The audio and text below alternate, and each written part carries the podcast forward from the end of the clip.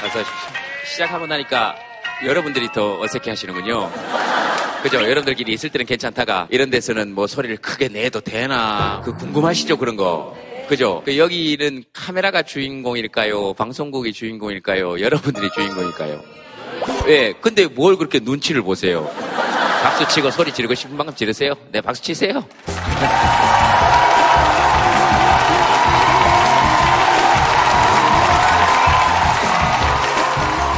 아이고, 이렇게 다니다 보면 지역에 가잖아요. 그러면 이렇게 조금 더, 더 소리도 많고 박수도 많이 치고 그래요. 자연이 있어서 그런지 눈치들을 좀 덜 봅니다. 근데 이게 대도시로 올수록 아, 이렇게 하면서 마치 층간소음 걱정하는 사람들처럼 이렇게 눈치들을 많이 봐요. 요즘 그렇게 눈치들이 많이 보이세요? 자, 요즘 나는 이런 일로 눈치 보인다. 누가 한번 얘기해 볼까요? 네. 오늘 유일하게 저하고 손을 마주쳤던 사람입니다. 다른 사람들의 아. 눈치를 뚫고. 맞죠? 네, 맞습니다.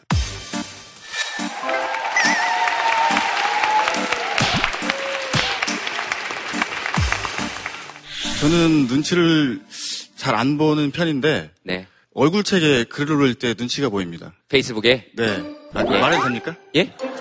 눈치를 잘 안 보는 사람이라고요? 아, 아, 눈치를 좀 보네요.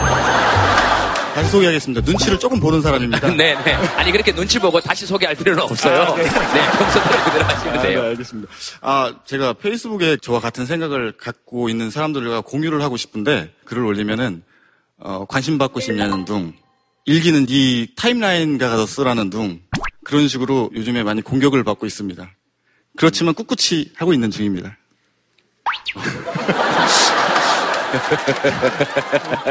예, 그렇게 하세요. 네, 네. 근데 그런 얘기를 들을 때 어떤 마음이 드세요? 그럴 때는 조금 마음이 조금 아픕니다. 아, 그럴 때는 마음이 아프고. 네. 욕먹는 거 사실 참 힘든 일이죠. 요즘은 꼭 연예인이나 유명한 사람들에게만 지금 악플이 달리는 게 문제는 아닌 것 같아요. 그죠? 저희들은 그래도 특히나 저 같은 경우는 굉장히 많습니다. 근데 어떻게 보면 그런 경험을 한 번도 안 해보신 여러분들이 더 힘드실 수 있겠다라는 생각은 해요. 특히나 중고등학생들은 또래 집단에서 그런 일을 당하면 좀 견디기 힘들겠다. 이 어른이 나도 이렇게 힘든데 그런 생각이 들 때는 저도 좀 마음이 아플 때가 있어요. 저 같은 경우에는 그냥 욕하거든요. 아, 저도 처음에는 같이 욕했다가 더 몰래를 맞았습니다. 아, 아니요. 저는 혼자 욕한다고요. 예. 어, 미안합니다. 이렇게 편을 확 들어드려야 되는데, 예, 그렇게 해드리지 못했네요. 저도 눈치 더럽게 많이 보는 편이라. 근데 속상한 건 어쩔 수 없는 것 같아요. 어쨌든 좋습니다. 또 뭐, 아, 나는 이런 일에 눈치 본다. 네, 저기 마이크 한번 드려볼까요? 네, 얘기하세요. 왜? 텔레비전에 자기를 올라오니까 네, 이상해요? 못생겼어요. 네? 저보고 한 얘기예요? 아니, 저요, 저요, 저요. 왜 못생겼다 그러세요? 음, 근거를 한번 대보세요. 어, 음, 일단, TV, 기다려 주실래요?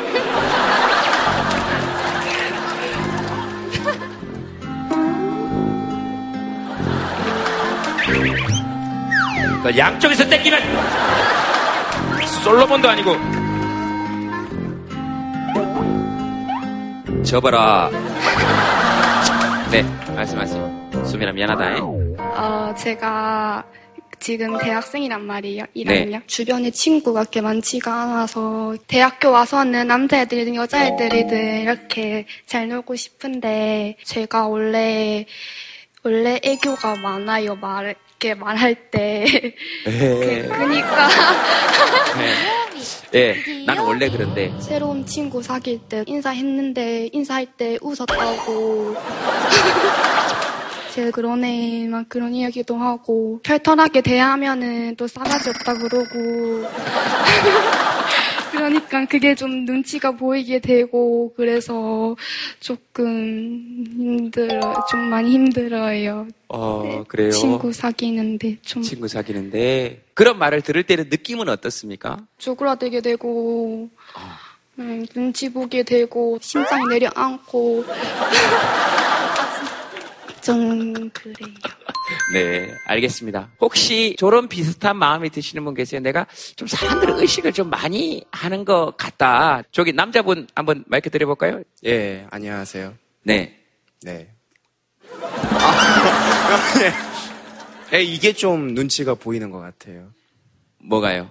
예, 뭔가 말을 할 때,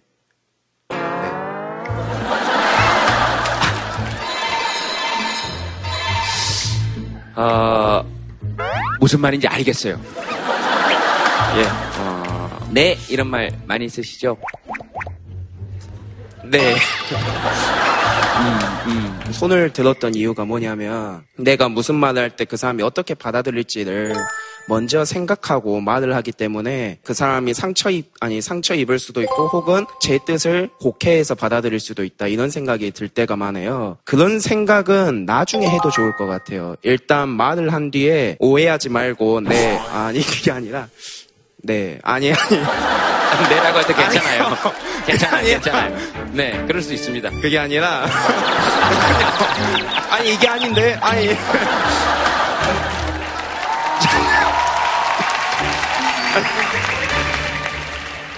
예 다른 사람과 거리를 가까이 할 때 나는 이런 사람이다 보여주면은 이제 그 사람도 마음을 열 거고 사람은 만들어가는 거잖아요. 예. 저뭐 충고 이런 거라기보다 자기 마음을 이렇게 얘기해줘서 되게 좋네요. 영민 씨 얘기가 윤주 씨한테도 또 도움이 될 수 있겠네요. 한 분 정도만 얘기 더 들어볼까요? 뭐 또 이런 느낌이 든다. 네, 네. 저는 제 고민이 사람들 느끼기 흔한 고민 중에 하나일까봐 더 깊은 사연들이 많을 것 같은데 이분들 앞에서 또 얘기를 해도 되나 싶어서 오늘 눈치가 조금 보입니다.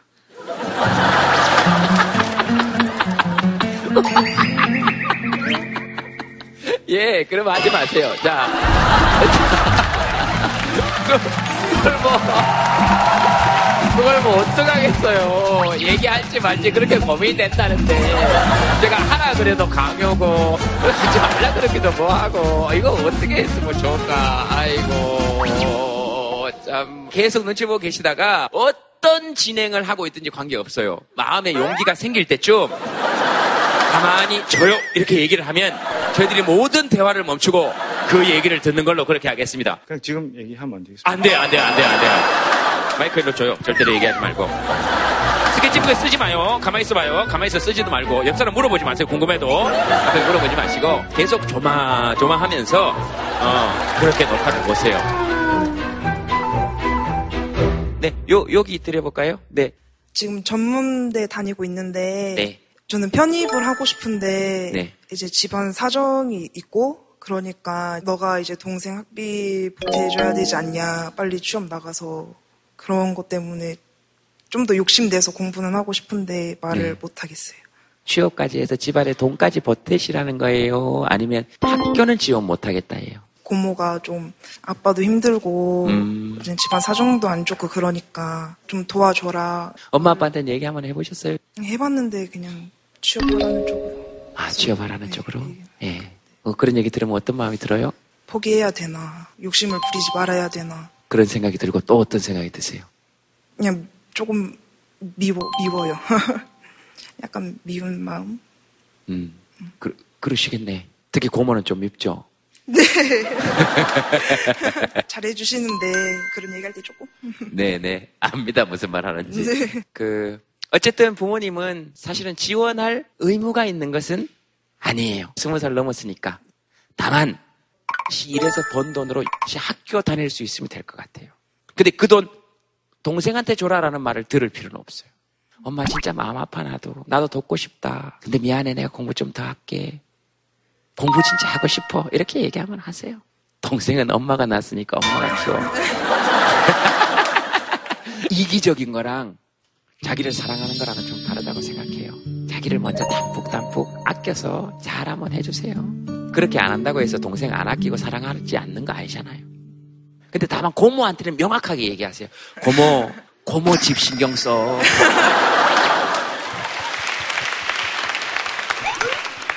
화내지 말고 웃으면서.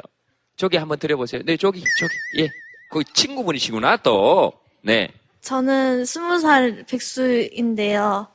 어, 제 고, 제 고민은 말해도 돼요? 자, 그러면 두 분 다, 요 두 분끼리 합의가 되면, 요 두 분만을 위한 따로 시간을 한번 가져보도록 하겠습니다. 예, 말해도 됩니다. 괜찮아요. 고등학교 졸업하고 난 뒤에 어, 알바 좀 했긴 했는데 뭘 하고 싶을지는 아직 전 못 찾았거든요. 그래서 어, 취직도 못 하고 있는데 주변에서 너는 취직을 안 하니 뭐 어디 할 거니 뭐 할 거니 자꾸 물어볼 때마다 저는 뭐라고 대답해야 될지 몰라서 그냥 죄인처럼 고개 푹 숙이고 있는데 왜 자꾸 아무것도 안 하냐고 놀고 있냐고 그렇게 막 압박을 주니까 좀 그게 고민이에요. 죄인 같아요. 그런 얘기 들을 때. 아무래도 아무것도 안 하고 있다고 저도 생각하니까 저도 죄인 같다고 생각해요. 옥선 씨 아무것도 안 해요? 일 안 하고 싶어요? 하고는 싶은데 네. 뭘 해야 될지 모르겠어요. 그래요? 네. 뭘 해야 될지 모르면 안 되나? 뭘 해야 될지 모르겠는 사람 손 들어보세요. 뭐 일은 하고 있는데 뭘 해야 될지 모르겠다 손 들어보세요. 어, 손 내리시고. 지금 톡투유 하고 있지만 앞으로 톡투를 어떻게 해야 될지 모르겠다. 그리고 안 하면 사람이 아무 쓸모가 없는 사람입니까? 병원에 실려가서 아픈 사람들은 다 아무 쓸모가 없는 사람인가? 비약이 심할지 모르겠지만 제가 열받아서 그래요. 아니 저렇게 있으면 되지. 보면 좋죠. 그렇게 있으면 돼. 괜찮아. 하물며 왜 와서 남의 집 딸한테 아이 고모도 지금 간당간당한데 너 뭐하냐? 요즘 아무것도 안 하고 뭐하냐? 지금 대답하고 있지 않냐? 뭘 할라 그래도 자꾸 물어서 뭘 할 시간이 없다 지금. 뭘 하려면 뭘 할 수 있는 시간을 주든가. 화장실 갈라는 사람한테 붙들고 너 어디 갈 거니? 너 어디 갈 거니? 그러면 화장실을 못 가잖아. 제발 좀 젊은 친구들한테 왜 취직 안 하냐고 묻지 마세요. 그건 저한테 너 왜 그렇게 생겼니라고 묻는 거랑 똑같아요. 그걸 뭐 어떻게 말하겠어요? 아니 그러려면 자기들이 제깍 제깍 스무 살에 넣으면 취직이 잘 되는 사회를 만들어 놓든가.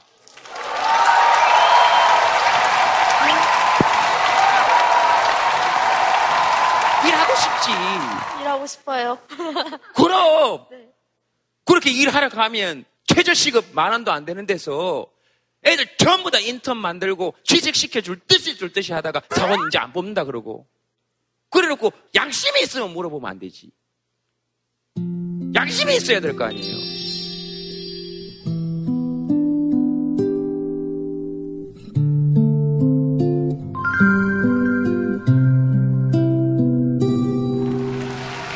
감사합니다. 에, 뭐- 뭘 감사할 건 없어요. 그래서 이제 앞으로 뭐 할 거예요? 말만 들어도 짜증나죠? 아이고. 네, 열받아가지고. 친구가 일하는 알바 했던 데에서 월급을 안 주고 있거든요. 하여튼 미친놈들 구성이에요. 일해라! 그래가지고 일했는데! 그건 월급 안 주고! 일, 어, 몇 시간 했는데 안 줬어요? 아예 다 안 준 건 아닌데 정산 작업 때문에 뭐 안 된다 하던데 뭐, 뭐 한, 예? 여기, 여기, 여기, 여기, 두 분 성질 급한 분들 그러죠. 뭔 정산을 하루 종일 한대. 후딱후딱 주면 되지.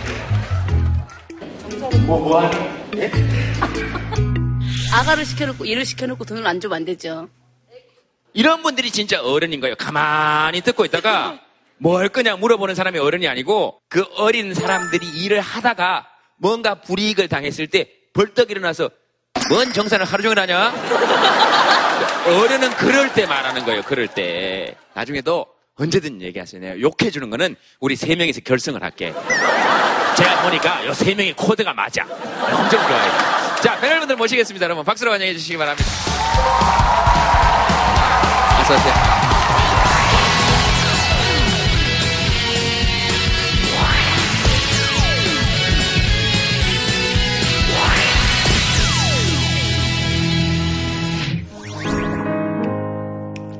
많이 변했어.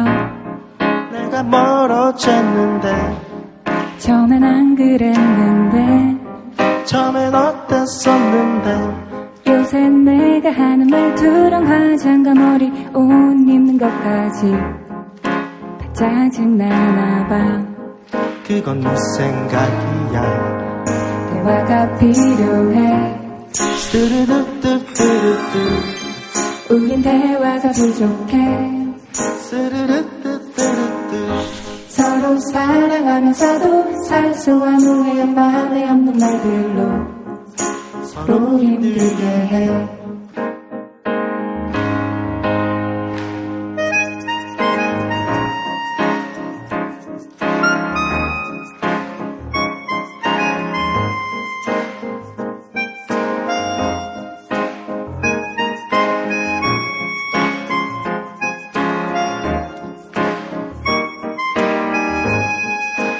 태진 씨는 의심, 오해 받은 적 있으세요? 물론 당연히 있겠지. 저희 팀이 두 명이잖아요. 여자 두 명. 예. 그래서 사이 별로 안 좋죠. 라든지 싸우지 않냐. 이런 얘기들을 되게 많이 들어요. 왜냐하면 좀 싸워야 듣는 우린 재밌거든요. 그런가 봐요. 근데 저희는 이때까지 싸운 적이 없습니다. 네. 이 자리를 빌어서 괜히 얘기했나? 그렇잖아. 예. 빨리 얘기해봐. 저 죄송한데 지금 싸우시는 것 같은데요. 아니에요, 아니에요. 아니에요. 지금 좀 심하게 싸우신 것 아니에요, 같은데. 아, 아니에요. 아니에요? 예, 예. 네네. 그런 오해를 좀 많이 받기도 하고, 근데 어. 그 오해보다 저희가 제일 많이 받는 오해는 위로나 약간 이런 것 때문에 이렇게 어떻게 보니까 이미지가 좀 약간 착한 노래를 하는 사람들이 돼서 되게 착한 줄 아세요. 맞아, 맞아. 야, 그건 진짜 심각한 오해다. 그죠? 네. 상현 씨? 안녕하세요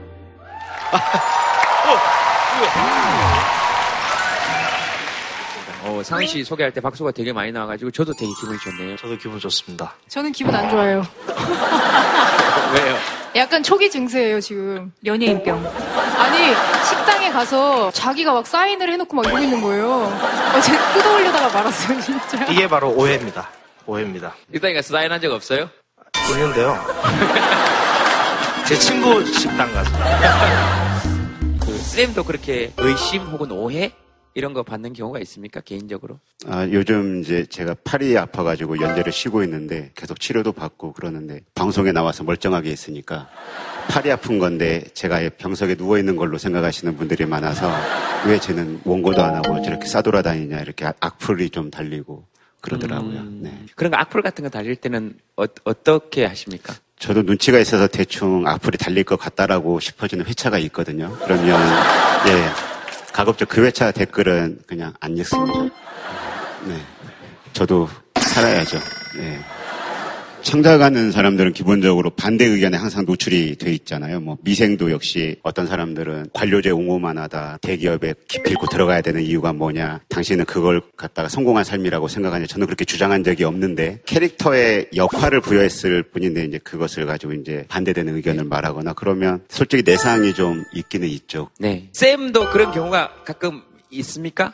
의심이나 오해는 일상인 것 같아요. 상담을 오신 분들도 어느 정도의 의심은 다 갖고 있죠. 어떤 분은 그래요. 선생님, 조금 전에 그 표정이 나보고, 아, 한심한 놈.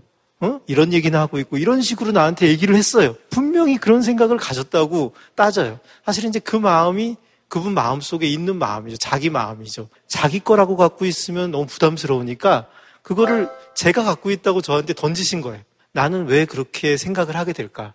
사실은 그 의심이나 오해를 이해하는 과정이 상담이에요. 그렇겠네요. 이렇게 사람들 대화하면서 의심하기도 하고 오해하기도 하고 문득 또 올랐어요. 그 편의점에 제가 가서 이렇게 뭘 사고 있는데 바로 뒤에 줄을 서 계시는 분이 커피를 들고 있으면서 계속 저를 노려보는 것 같은 거예요. 제가 계산하고 나가려고 했는데 어깨를 툭 이렇게 잡아요. 그래서 아이고 욕을 하면 욕을 들어야지 뭐. 아 예. 그리고 뒤로 돌아섰는데 커피를 이렇게 주시면서 엄청 피곤해 보이시는데 드리고 싶었다고 그래서 샀다고 그러는데 엄청 미안하고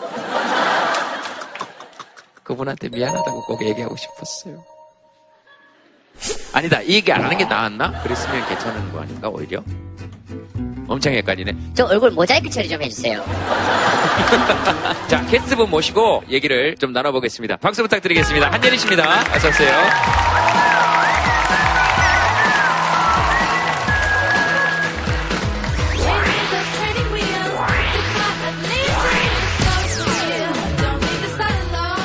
예, 예리 씨는 지금 요번에 하신 작품이 JTBC 청춘시대에서 드라마 예. 윤진명 역할을 했습니다. 네. 네. 연기한 또래의 그 친구들이 어, 굉장히 네, 좋아하시더라고요. 네. 많이 공감해 주신 것 같아요. 그래서 감사드리고.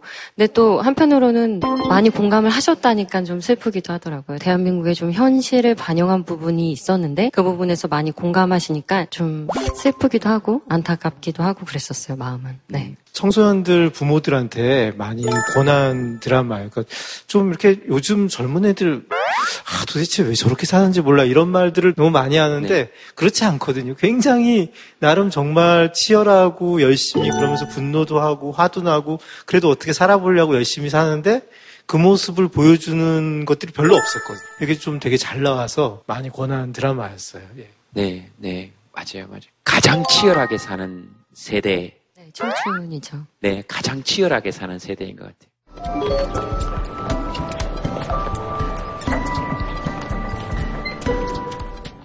특별한 것을 동경하던 때가 있었다. 나는 특별한 운명을 타고났다고 남다른 삶을 살 거라 믿었다. 죽어도 평범해지진 않을 거라 다짐했었다. 그때의 나에게 평범하다는 것은 모욕이었다. 그렇게까지 열심히 해서 되고 싶은 게 겨우 회사원인가 궁금해서. 응. 회사원이 될 거야. 죽을 만큼 노력해서 평범해질 거야.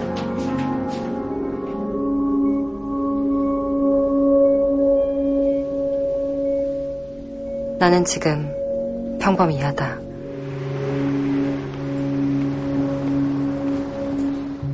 당연히 젊었을 때 사회 초년병일 때는 돈도 없고 그게 어떻게 보자면 출발하는 사람으로서 당연하잖아요. 근데 박탈감으로 느낀다는 것은 그게 이 사회가 그만큼 니네가 잘났다면 그 정도는 가져야 돼라는 걸 암묵적으로 주입하고 있다는 거죠. 그래서 마치 직장 여성분들이 직장에 들어가 보면 유리천장이 있다고 이야기를 하는 것처럼 내가 노력을 해도 안 되는 어떤 선이 있더라. 보이기는 보이는데. 그래서 뭐 창작하는 사람으로서 그런 것들을 바꿀 수 있을까라는 자괴감도 들기도 하지만 그런 것에 대해서 눈길을 뭐 거두지 않고 계속 지속적으로 바라보, 바라보고 작품에 집어넣어서 묘사를 하는 것만으로도 우리는 각자의 영역에서 좀 노력을 하는 게 아닌가 싶습니다. 눈길을 거두지 않는다라는 표현은 굉장히 가슴에 와닿네요. 그거 되게 중요한 일이죠.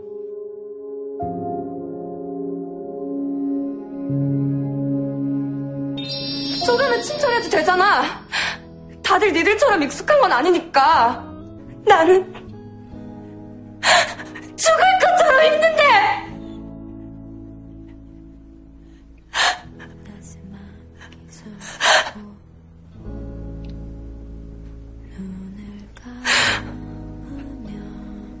저희 사연 한번 볼 건데요. 네네. 한줄 사연부터 한번 보도록 하겠습니다. 한 줄 사연. 자, 어디 계십니까? 아, 여기, 여기 계시는구나. 네. 제가 말투, 억양 이런 걸로 좀 오해를 많이 받았었어요. 저는 제 기준에서 제 말이 맞다고 생각을 하고 그 부분에 대해서 저는 정확하게 명확하게 상대방한테 얘기를 하는데 상대방이 들을 때는 너무 단호하게 얘기하고 너무 합리화시킨다라는 얘기를 좀 많이 들었어요. 어, 저희 남편 얘긴데요. 제가 항상 말을 할 때 명령조로 얘기를 한대요. 예를 들면 어떤? 집에 일찍 들어와. 어, 저, 우리 집 아닌데 들어갈 뻔했어요, 지금. 이게, 이게, 저, 저희 집가 아니잖아요.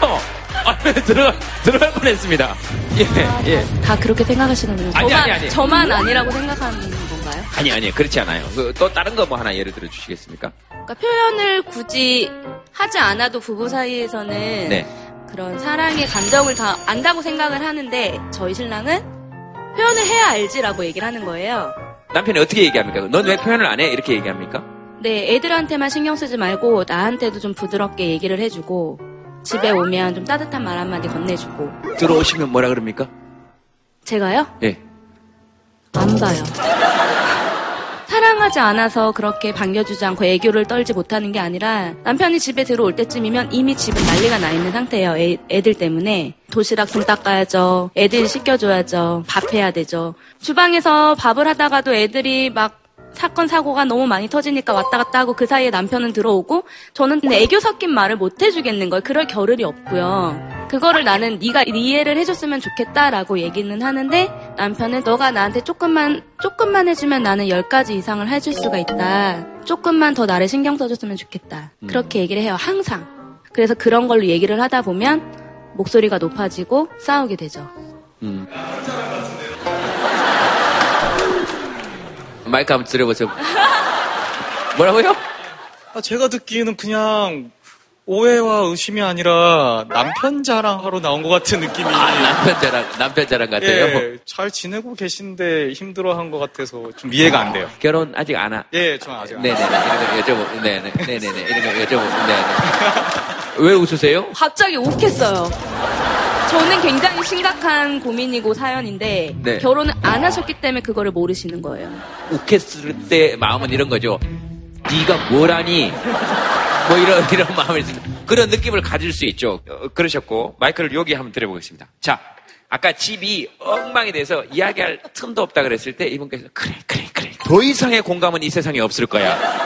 똑같은 경험을 갖고 있어서 남자들이 뭔가 이렇게 여자들한테 바라기보다는 들어오자마자 애들이 늘어놓은 그 장난감이나 그런 걸 좀 치우면서 여보 나 왔어 라고 해주면 오늘 힘들었지? 그런 식으로 해주면 저분도 어머 여보 왔어? 그러지 않을까 아, 저 방금 콧구멍은 일부러 막으신 거예요? 아니, 앞쪽은 완전히 다른 목소리가 이거 왔어! 어머 여보 왔어 왔어 뭐 남자들한테 뭐 크게 바라는 거 아니고 들어오면서 아이 장난감을 치우면서 아이 장난감을 치우면서 왼손으로는 둘째의 기저귀를 이렇게 갈면서 어머 또 똥을 쌌네 이렇게 하면서 기저귀를 들면서 일어나면서 남편이 정말 멋지게 얘기하는 거지 이렇게 나가서 뭐 먹을까? 어 이렇게 거의 다 치웠으니까. 어. 근데 보통의 아버지들은 들어오면서 레고를 밟고 그래서 굉장히 아파한 상태로 기저귀를 밟고 굉장히 분통하면서 A씨 뭐야 이걸 안 치운 와이프한테 화를 내면서 저녁을 같이 먹죠 대부분. 보통의 모습은 들어오면서 레고를 밟 아! 이래! 이거를.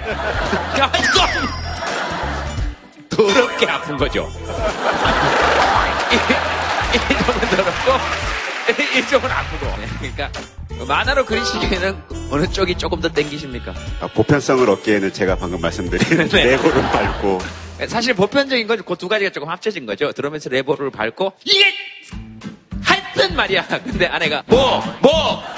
그러면 치울게. 이게 보편적이죠.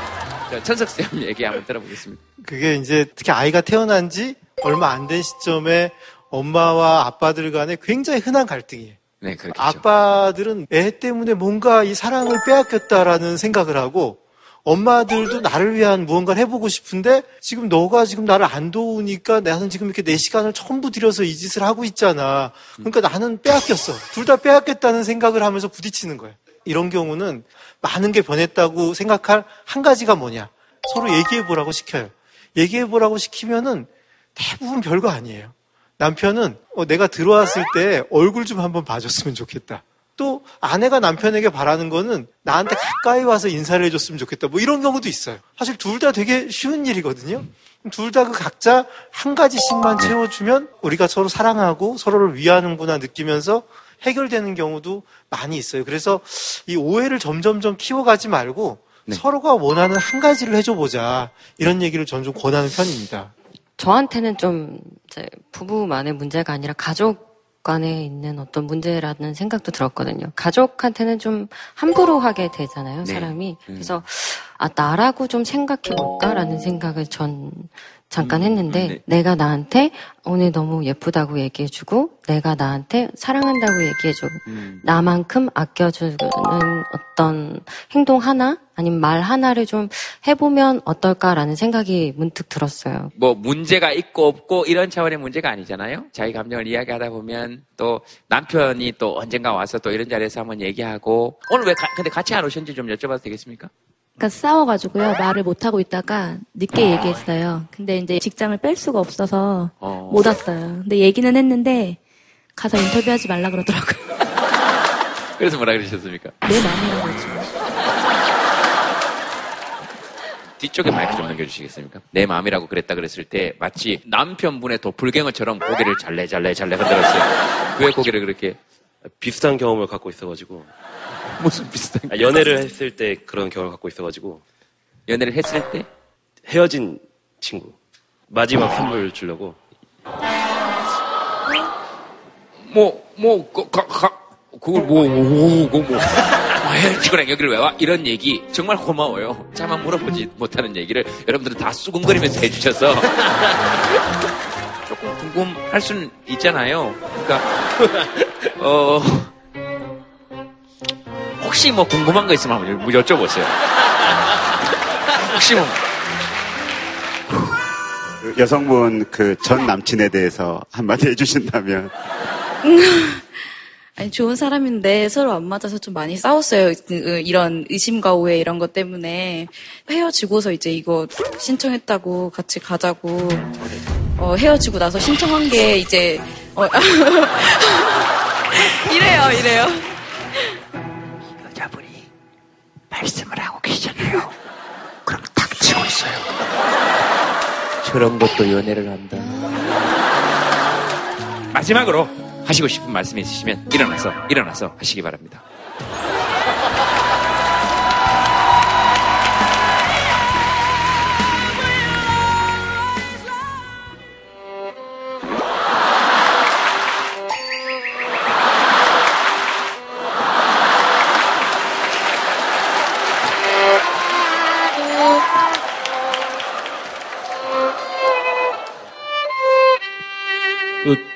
만나느라 고생했고, 어, 정말 고마웠고, 나는 제일 좋았던 때였어. 어, 고마워.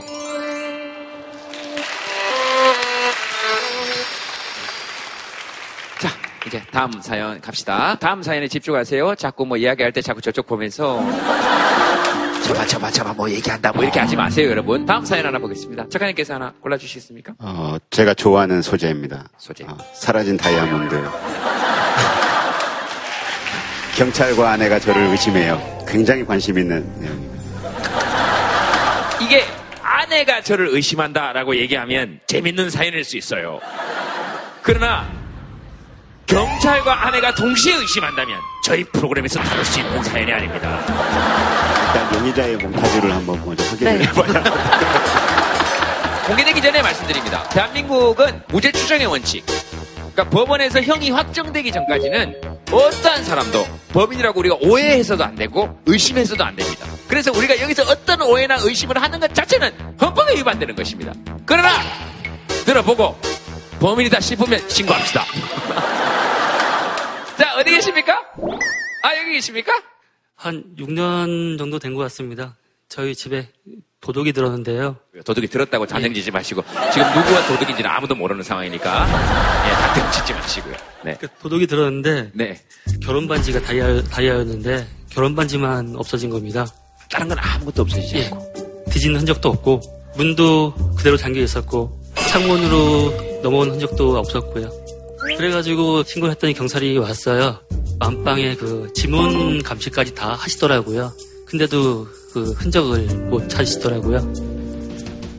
그러니까 뒤진 흔적이 없고 침입의 흔적이 없고 창문도 그대로 잠겨져 있는 상태에서 그러니까 전문용어로 하면 내부인의 내부인의 소행으로 의심될 만한 상당한 사유가 보인다. 아, 이렇게 얘기합니다. 네, 상당히 어, 그- 그래서 그렇게 잊어버린 걸로 끝났는데 나중에 집사람이 얘기를 해주는 겁니다. 경찰이 저 오기 전에 예. 혹시 남편분이 가져간 게 아닌지 그렇게 얘기를 했다는 겁니다. 저는 당연히 생각 안 하고 있다가 그 얘기를 들으니까 저는 설마 집사람도 저를 의심을 하지 않을까 설마 이렇게 그냥 살고 있습니다. 알겠습니다. 그 아내의 말씀을 듣기 전에 간단한 사건 개요를 칠판에 적어놓고 출발하겠습니다. 없어진 것은 다이아몬드 반지입니다. 외부인의 흔적은 없습니다. 신고인은 부인입니다. 경찰이 남편을 의심하고 있습니다. 아내가 어떤 대답을 했는지 아직 밝혀지지 않았습니다. 그래서 남편은 이 아내의 의견을 궁금해하고 있습니다. 이것까지가 현재 사건 개요입니다. 이게 사건 개요가 약간 어, 허점이 있어요. 아 그렇습니까? 여기 예, 뭐? 왜냐하면은 어, 그냥 반지만 하나 없어지고 어떠한 흔적도 없잖아요. 그 상태에서 경찰에 바로 신고하기는 어려울 것 같아요. 어, 약간 이게 어디 갔지? 내가 좀 잊어버린 건 아닌가? 뭐 이런 식으로 어, 생각을 하지. 도둑이 들었다. 이런 식으로 단정을 짓기에는 좀 이르지 않나. 혹시 지금 혹시 아내를 의심 아내를 의심하시는 겁니까? 아 새로운 지금 형태가 나왔습니다. 이리 씨는 어떻게 생각하십니까? 대부분의 명탐정이 나오는 만화에서는 처음 신고한 자가 범인인 경우가 굉장히 많거든요. 그저 마이크 한번 어, 잡아보시겠습니까? 그러니까 이건 지금 저희들이 그냥 하는 얘기고 남편이 지금 궁금한 건 그런 겁니다. 아내도 나를 의심하고 있나? 사실 제가 물건을 좀 이렇게 원래 늘 놓던 자리에 놓는 습관이 있어요. 그대로 두고 갔는데 약간의 틀어진 모습이 보이는 거예요. 그래서 이상해서 경찰에게 전화를 했죠. 그랬더니 경찰이 와서 여기저기 다 살펴봤는데 흔적이 전혀 안 보인 거예요. 그래서 애들 아빠가 혹시 그러지 않았을까라는 경찰이 의심을 하더라고요. 그래서 아 설마 그럴 리가 있을까? 아 그럴 리는 없는데 하면서도 살짝 뭔지 모르게 의심이 가는 그런 상황이더라고요. 근데 그 당시에 사실은 애들 아빠가 뭐 저한테 주식을 조금 하겠다고 주식을 조금 하겠다고 큰 돈은 아니었어도 조금씩 가져간 게 있었거든요. 그래서 그 순간에는 사실은 그런 생각을 살짝 해봤어요. 근데 그럴 사람은 아닐 거라고 생각은 해요. 순간에 살짝 그런 생각이 올라올 수는 있죠. 현주 씨 어떠실 것 같아요? 예를 들면 집에 뭐가 없어졌는데 경찰이 와서 남편이 네? 남편이요? 현주 씨 어떠실 것 같아요? 집에 뭐가 없어졌는데 경찰이 와서 남편이 네? 남편이요? 그런 것 같다 이런 얘기를 경찰한테 들으면 그 공간에 아무도 없었으면 의심은 하고 보는 게. 아, 그러다가 아니면 다행인 건데, 사람이 어떻게 아닐 거예요. 이렇게 얘기할 수는 없지 않을까요? 그러니까 그러니까 오히려 되게 힘드셨을 것 같은 게 6년 전이라고 얘기하셨잖아요. 지금 다시 사연을 보내셨다는 건 그래도 중간중간 그런 생각을 하셨다는 건데, 그럼 그때마다, 아유, 이렇게 생각하셨을 거 아니에요. 그러니까 너무 그게 힘드셨을 것 같다라는 생각이 들어요. 내가 그렇게 오해했다는 게. 오해를 하거나 의심을 하면 안 되는데 순간이라도 그런 생각을 했다는 게 사실은 좀 미안하죠. 예, 그런데 남편이 또 저를 그렇게 생각을 했다는 얘기를 하더라고요. 집사람이 그렇게 융통할 게 필요해서 그러지 않았을까라는 생각을 해봤다는 거예요. 그래서 당황했었어요. 어, 본인은 오해하셔놓고 이렇게 의심은 꼬리에 꼬리를 봅니다. 알겠, 알겠습니다. 저런 예. 비슷한 일이 있으면은 내가 의심을 받았다고 생각을 하면 이런 생각을 흔히 해요. 어, 나한테 대한 이런 절대적 믿음을 왜 못 가질까? 왜 당신은 나를 절대적으로 믿지 않고 나를 이렇게 의심을 할 수 있지? 무언가 이거는 부족한 게 아닐까? 뭐 이런 식으로 생각하면서 거기에서 이렇게 관계가 문제가 생기는 경우도 가끔 보거든요. 근데 어, 절대적 믿음을 갖는 분들이 있긴 있어요. 근데 그분들은 어, 타고난 겁니다. 뇌 검사를 하면 뇌가 달라요. 그렇기 때문에 누군가 절대적으로 믿는 사람이 있다고 그 사람이 더 사랑하는 게 아니라 그냥 그렇게 뇌가 생겨 먹은 거예요. 그분이 더 사랑하고 내 아내는 또 내 남편은 날 덜 사랑하고 이런 거와는 관련이 없다. 이렇게 좀 생각을 하시면 더 좋을 것 같아요. 예. 근데 그 작품에 보면 의심하는 캐릭터들 많잖아요. 네. 그게 본인이 안 나쁜데 그럴 수 있습니까? 오늘 저 주제가 의심이니까 궁금했던 거 좀 여쭤볼게요. 그 저는 제 작품에서 한 번도 저를 빼서 쓴 적이 없었던 것 같아요. 그러니까 저한테 있었던 나쁜 면도 넣고 저한테 있는 어떤 선한 면도 넣고 근데 그게 어쩔 수 없는 게 창작을 한다는 게 남의 생각을 가져다가 내 생각인 것처럼 푸는 게 아니잖아요. 그러니까 남의 생각도 어쨌거나 자기가 눈으로 확인하고 귀로 들은 걸 자기 머릿속에서 해석이 된 자기만의 방식으로 자기의 말로 내비치는 거라서 그럴 때는 더, 더욱이나 저의 어떤 무식함이나 이런 것들이 찝찝하게 걸리는 거고. 그러니까 우리 직업은 기본적으로 자기 머릿속에 있는 생각을 내비치는 직업이잖아요. 그게 갖고 있는 비참함이 기본적으로는 있죠. 저 같은 경우도 어떤 역할을 할 때 제가 아니었어요라고 얘기하는 거는 없, 없었던 것 같아요. 단 한 번도. 매번 저의 어떤 한 부분을 아주 날카롭게 이렇게 다듬어서 연기를 한다고 생각을 했거든요. 그렇기 때문에 어떤 부분 대면했을 때 부끄러울 때도 있고, 네, 창피할 때도 있고, 네.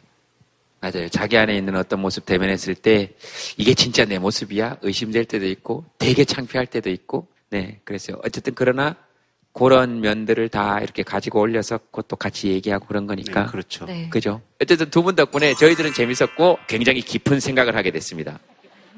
자, 알겠습니다. 다음 사연 하나 보겠습니다. 다음 사연은 억대 연봉 제 직업이 다 그런 건 아닙니다. 어디 계십니까? 어, 여기. 네.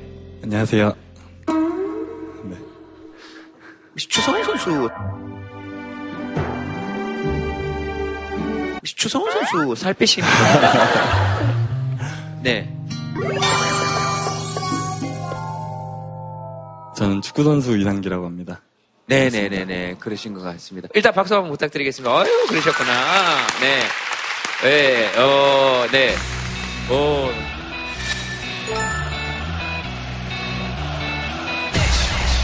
이 사연을 보내시게 된 이유는 운동선수들이나 프로축구 선수들이 직업에 대해서 좀 오해를 받고 있는 부분이 없지 않아 있어서. 네. 어떤 오해 같은 거? 어, 좀 운동선수들은 거칠기도 하다고 생각하고 좀 많이 학교 다닐 때 수업도 많이 못 들었고 어. 좀 팬들하고 좀 관계가 멀다 이렇게 좀 한국 스포츠는 좀 정서상 그렇잖아요. 음. 그래가지고 그런 오해를 좀 풀면서 이렇게 우리 팀이 이렇게 좀 사람들이 찾을 수 있는 곳이 되었으면 좋겠어서요. 떨리네요. 아, 떨리세요? 경기장에 있을 때보다 이렇게 얘기하실 때가 훨씬 더 떨리시죠? 네, 많이 떨려요. 어쨌든 다 억대 연봉은 아니다. 이렇게 얘기하시는 거 보니까 네. 아니, 그게 아니고.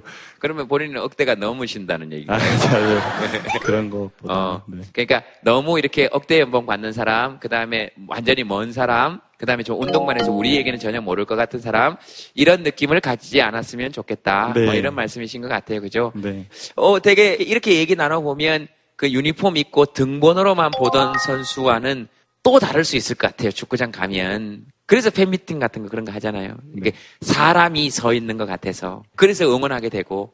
어, 알았어요. 저희들이 꼭 응원하겠습니다. 감사합니다. 작가님께서도 축구 만화 이런 거 전, 전 미안해요. 이런 거 너무 부담스러우시죠? 야구를 굉장히 좋아해서. 꼭 이렇게 한 번씩 초를 치시더라. 아니, 누구는 야구, 이- 야구 안 좋아해가지고 이상기 선수하고 얘기한 줄 압니까? 성남 FC 꼭 응원하겠습니다. 저는 참 분당에 살아요. 저는 서울 FC. 예, 알겠습니다. 이렇게 해서 우리 작가님께서 더욱더 사람들의 공부를 불러일으켜 또 이제 이상기 선수를 응원하게 만들려는 작가님의 그런 생각이란 오해는 접으세요. 원래 이런 분이에요. 팀하고 열심히 하시면 되잖아요. 아, 그럼요. 그 스포츠는 늘 그런 것이니까. 어, 뭐 직업적 오해 이런 거 받으시는 분들 계시죠? 또 뭐 그런 분 혹시 계십니까? 정신과 의사도 이제 그런 오해를 받죠. 누구를 만나면은 제 앞에 서면은 일단 말을 안 하세요. 제가 말을 하면 이제 속을 꿰뚫어 보실까봐 얘기를 안 한다. 근데 정신과 의사는 전혀 모릅니다. 진료실을 벗어나면 상대방의 마음에 대해서 그렇게 궁금해하지 않습니다. 왜냐하면 자기가 직업으로 하는 걸 딴 데 나와서 하고 싶지 않거든요. 그렇기 때문에 되게 모르기 때문에 아무 말이나 제 앞에서 하셔도 됩니다. 예.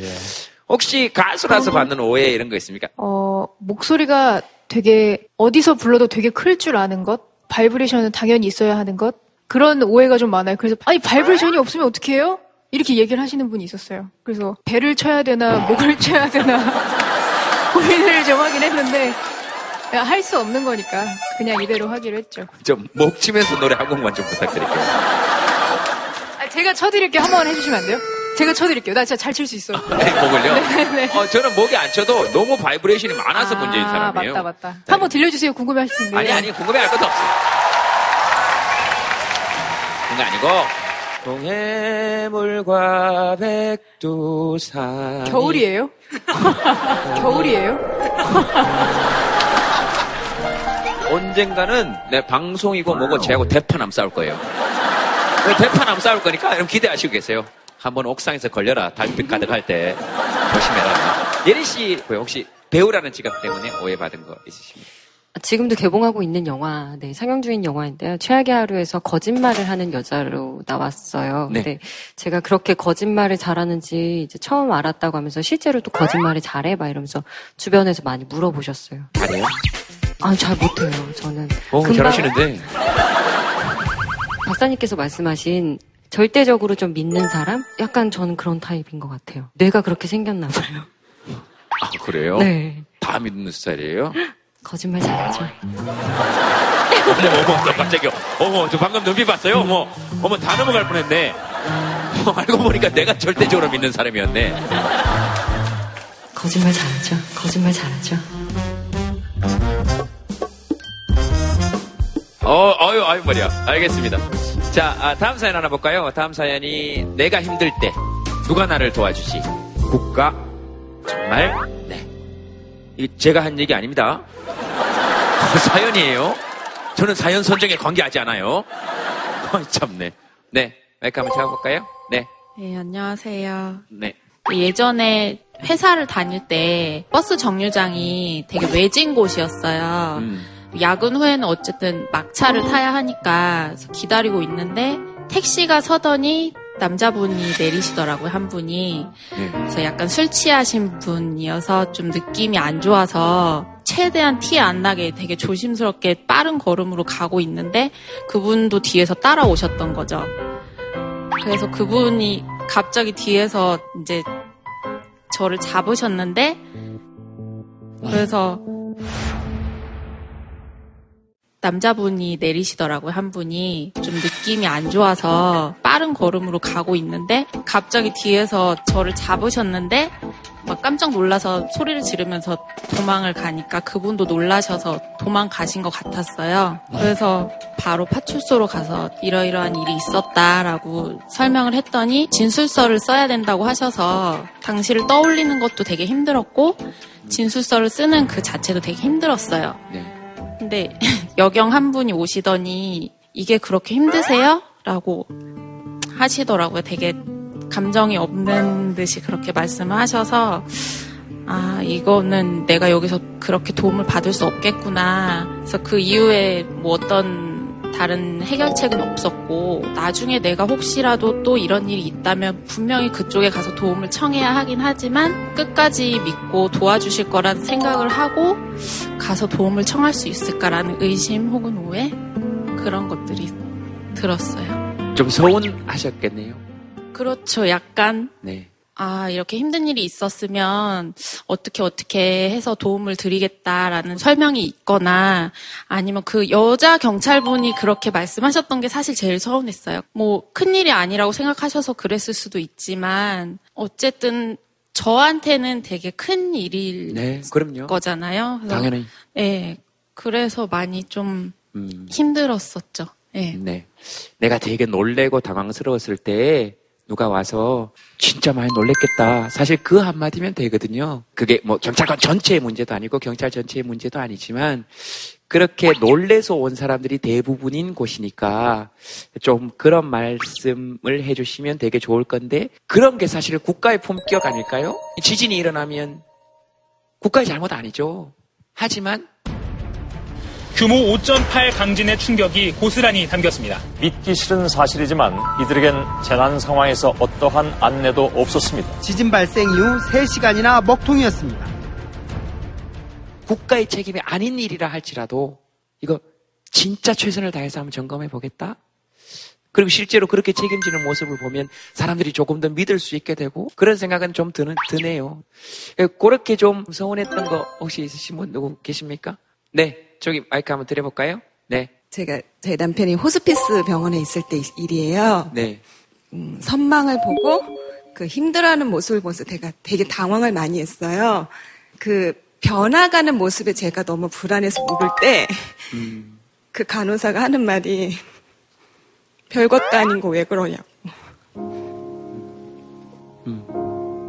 되게 당황스럽고 무섭거든요. 내가 사랑하는 가족이 내 살아있던 남편이 변해가는 모습을 바라볼 때 사실 가족이 아플 때 그 사람이 마지막을 생각하지 않고 좋아질까 붙들고 가잖아요. 시- 사람들은요. 배, 배우자든 보호자든. 근데 그 사람들한테 별거 아닌 것처럼 얘기하는 가- 그 의료진이나 특히 마지막 호스피스에서의 그 모습들은 저를 정말 정말 화나게 했거든요. 그러니까 가족, 저희 가족들이 호스피스에 보낼 때 거기서 보호를 받을 거라고 생각을 했는데 저가는 보호를 받은 게 아니라 더 인격적이지 못한 대우를 받았었거든요. 그래서 제가 막 화를 냈어요. 어디 가서 말도 못하고 울지도 못해서 여기서 우는데 그거 하나 못 받아주냐고. 당황하시는데 어떻게 하지 못하시더라고요. 늘상 보는 모습들이잖아요, 그 사람들은. 하지만 당하는 입장은 늘상 보는 게 아니거든요. 나라에서도 그런 것 같아요. 늘 듣는 소리니까 1대 100이라고 생각을 해요. 저도 병원에서 일을 하는 사람 입장에서 다 들어주는 게 쉽진 않다는 건 알지만 요만큼이라도 공감을 해주면 정말 좋을 것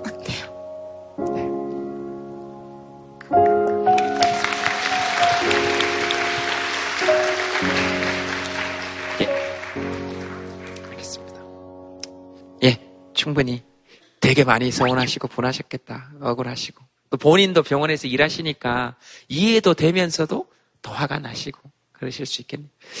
쌤 뭐 들으시면서?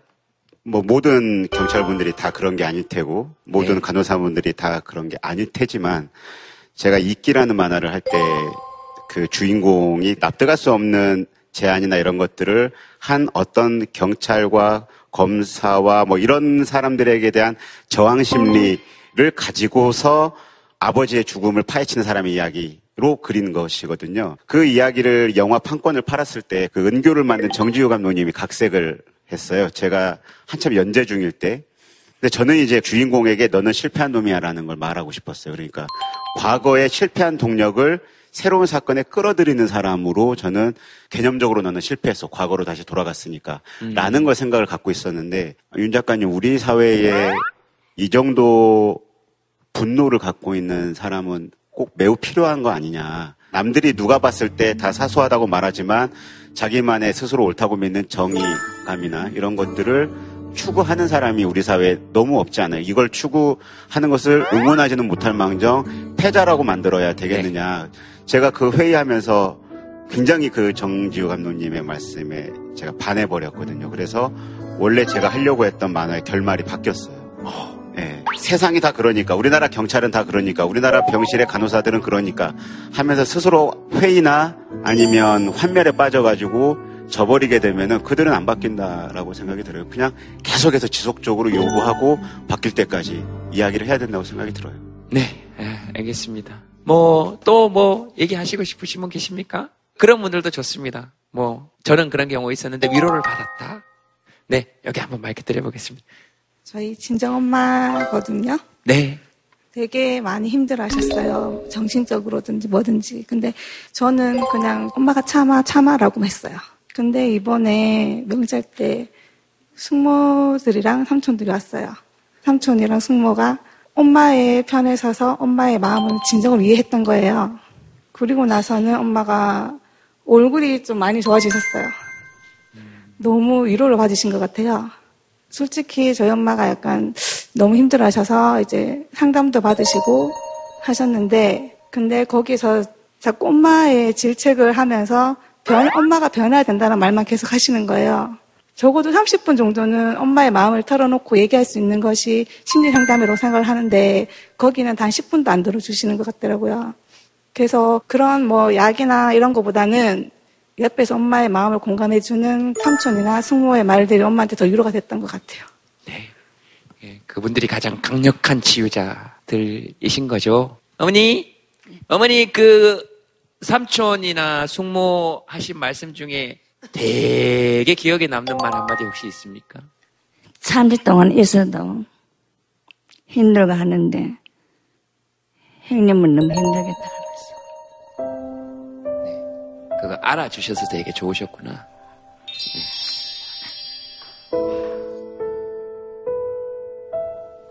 힘들어서 경찰을 찾았을 때 또는 아파서 내가 마지막 순간이 되었다고 느낄 때 내 편이 돼가지고 나를 좀 지켜줄 수 있는 사람이 있다면 우리가 굉장히 안심하고 세상을 살 수 있으니까 크게 가치 있는 일인데 이런 거가 우리 사회에선 좀 중요한 노동으로 대우를 못 받는 것 같아요. 다른 사람 마음에 공감해주고 불안을 이해해주는 게 굉장히 어렵습니다. 사람은 원래 그런 걸 못하게 돼 있어요.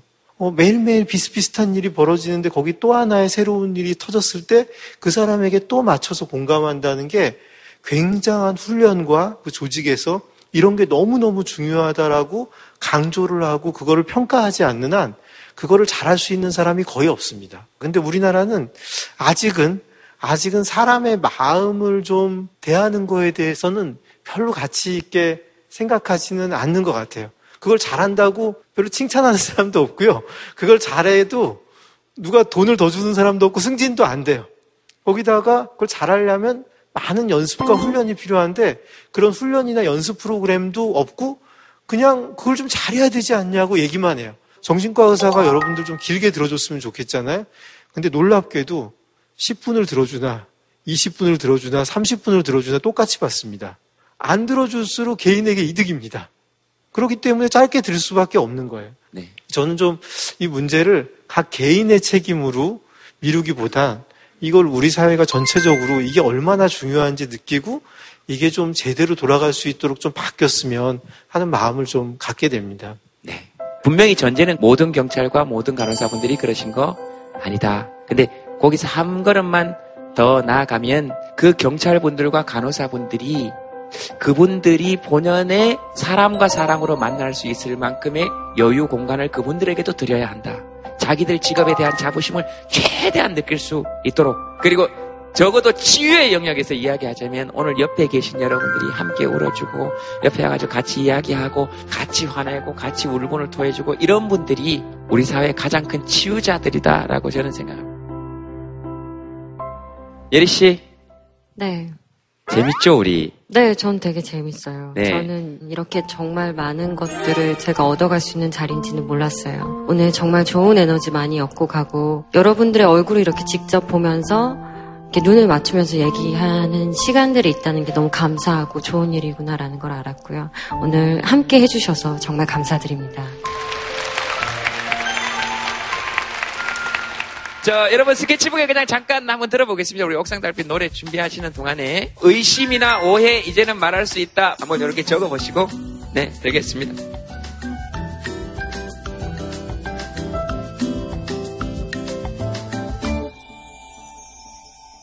이효리 씨는 오늘 갔습니까? 보다가 갔어요? 예? 이효리 여기 있다 갔어요. 여기 2층에 의심되죠? 참네 끝까지 의심해 보세요. 화장실 갈라는 사람한테 붙들고 너 어디 갈 거니? 너 어디 갈 거니? 그러면 화장실을 못 가잖아. 나한테 좀 데리고 와. 감사합니다. 뭘 감사할 건 없어요. 예, 자 한번 들어보시겠습니까?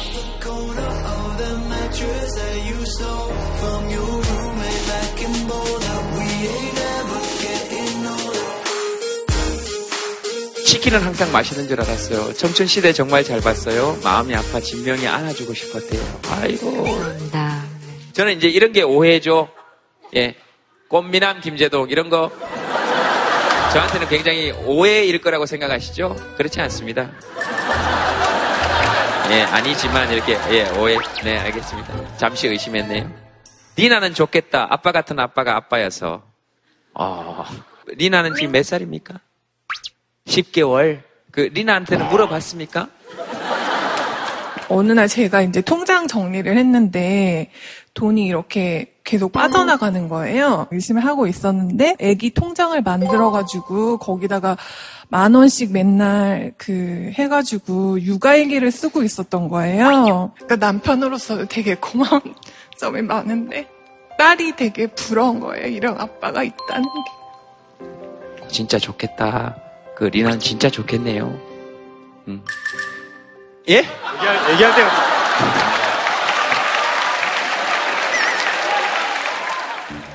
제 고민이 흔한 고민 중에 하나일까봐 이분들 앞에서 또 얘기를 해도 되나 싶어서 마음의 용기가 생길 때쯤 가만히 저요 이렇게 얘기를 하면 그 얘기를 듣는 걸로 그렇게 하겠습니다. 예, 무슨 얘기입니까? 정말 궁금했습니다, 솔직히. 한 2년 정도 만난 여자친구랑 헤어졌는데 만날 때는 잘 몰랐는데 헤어지고 나니까 그때 그것 추억들이 많이 생각나더라고요. 그 친구의 마음을 다시 돌릴 수 있을지 그 친구한테는 제가 이미 전과자니까 제가 다시 돌아갈 수 있을지 고민이 많이 됩니다. 남으면 뽑아서 오기라도 하지. 그 사람 마음이 그런 게 아니니까 힘들 수 있을 것 같아요. 그, 요 앞에 두 분 때문에 제가 좀 웃었습니다. 제가 전과자입니다. 그랬더니 앞에서 뭐? 그랬더니 옆에 분이 사랑의 전과자.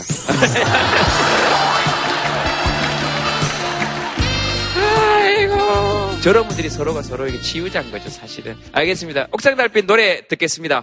네, 이 노래는 사랑의 전과자에게 바치도록 하겠습니다.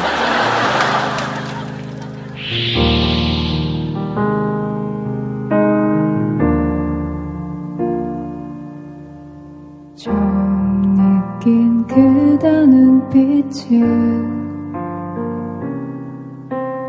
혼자만의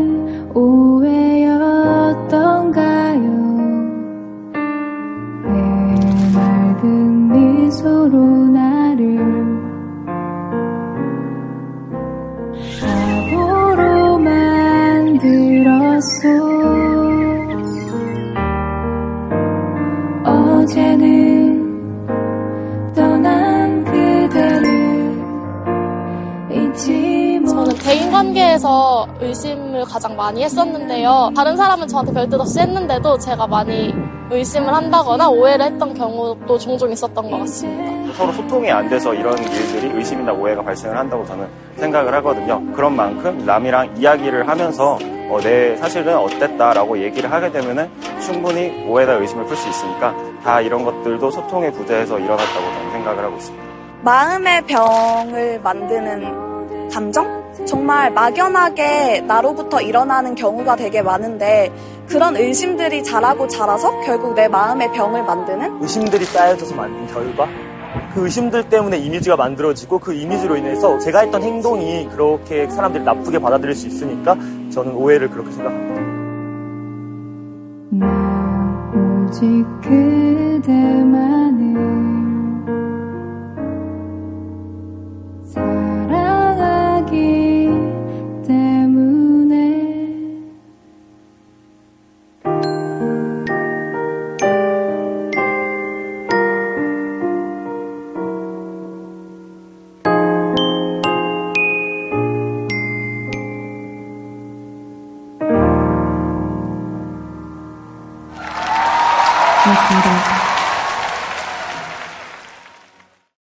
JTBC